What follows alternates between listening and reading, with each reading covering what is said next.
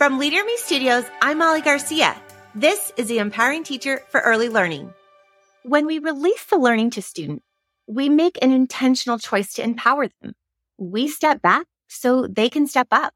Letting go can come with some uneasy feelings, especially with teachers of our youngest learners. You know, those thoughts that creep right in.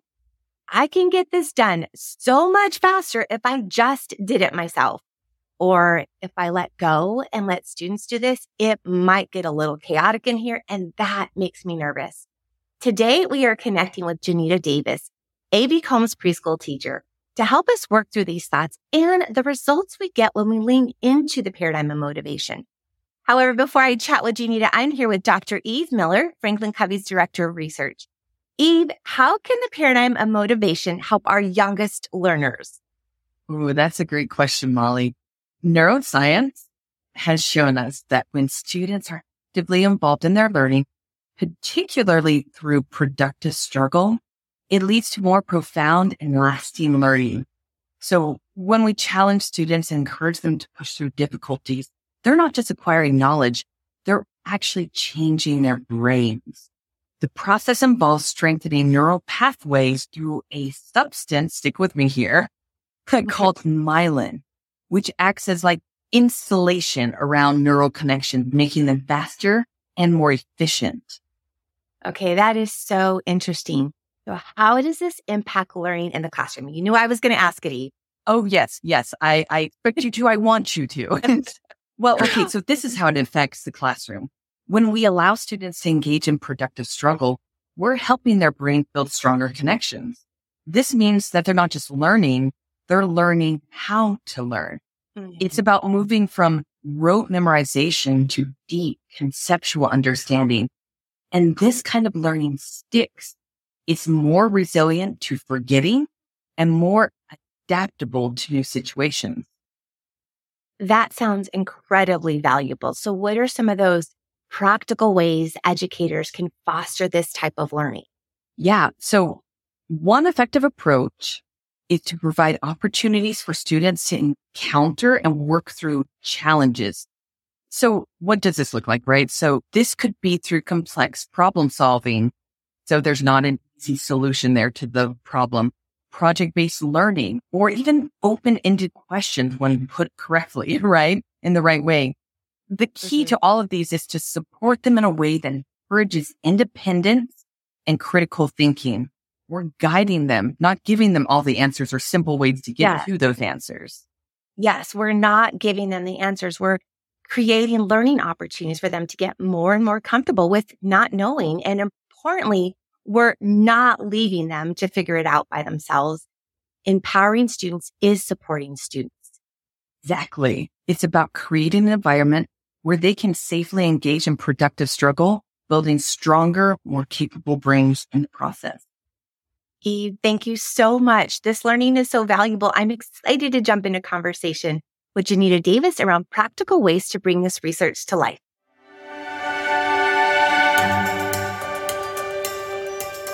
Janitta, welcome to the Empowering Teacher podcast for early learning.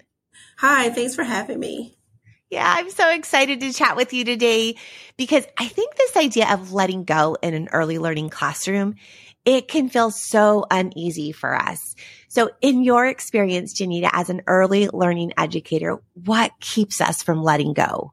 Letting go is big. That's a major step and that's a major process. When we see ourselves as educators, we are the expert. And when we step into our classroom, that's our comfort zone. So to let go in a space that you feel so comfortable about, that puts you in a very vulnerable state. Letting go takes work. It takes faith. When we think about letting go, that's when we relinquish control and allowing our students to take charge of their own learning experience.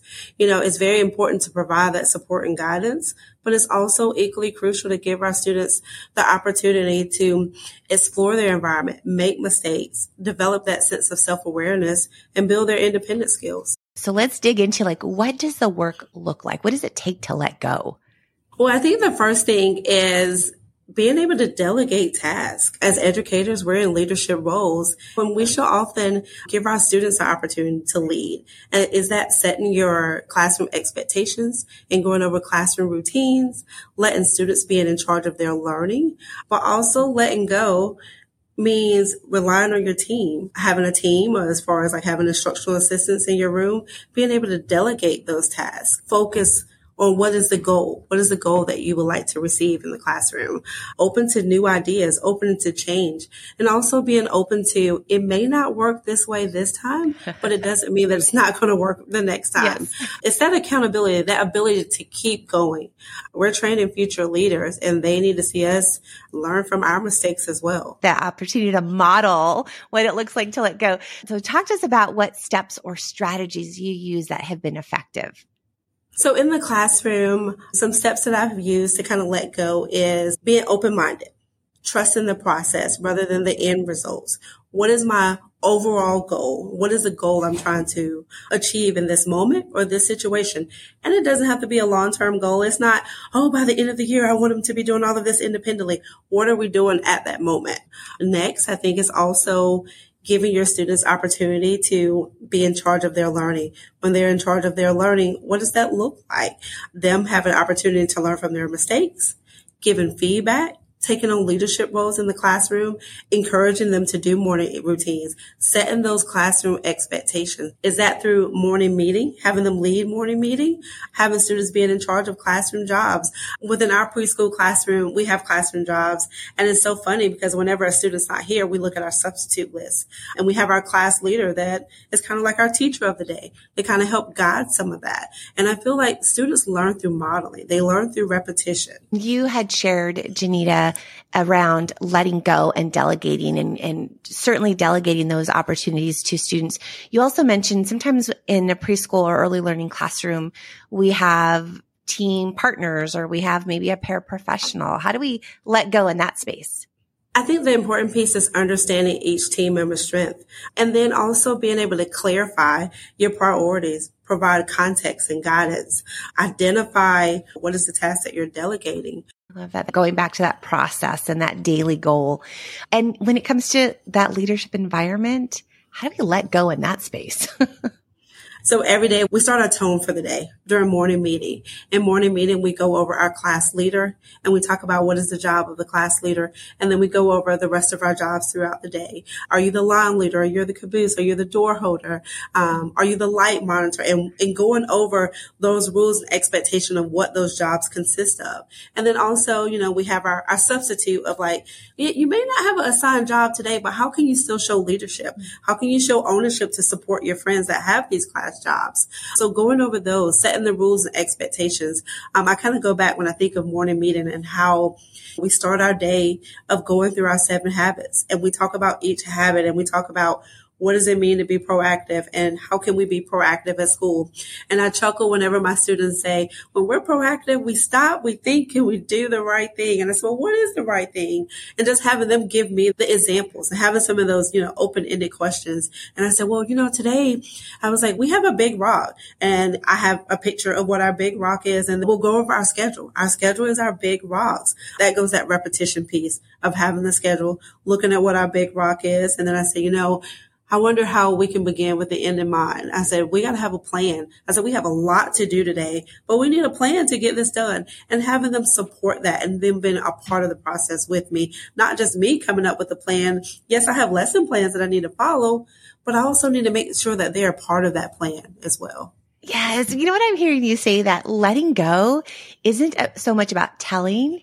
It's about leaning into curiosity and asking questions, right? They have the answers, right? We just have to give they them the opportunity. Yeah. Absolutely. So let's talk about that. Yeah.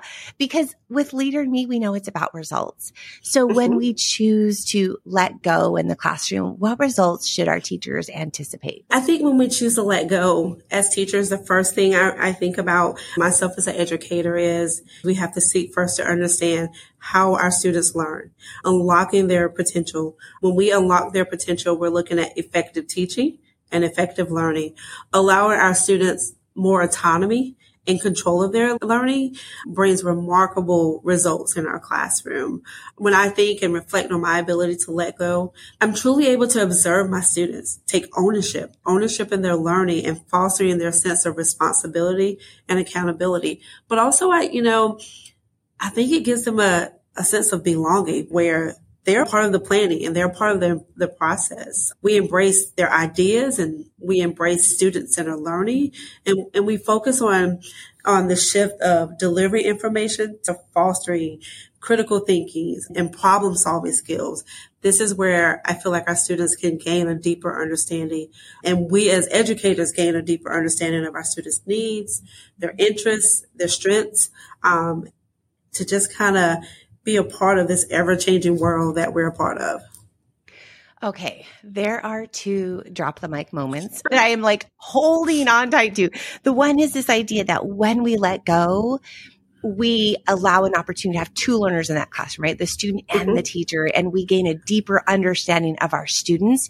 That is so powerful because when we have a deeper understanding of them, we know where to help and where to support and where to guide and where to push. Absolutely. The other, yes, the other that I'm going to hang on to listeners is this idea of when we let go and students own it, they belong. They get this sense of I belong here. I'm a part of this this environment. I know that I'm seen and I know that I'm loved.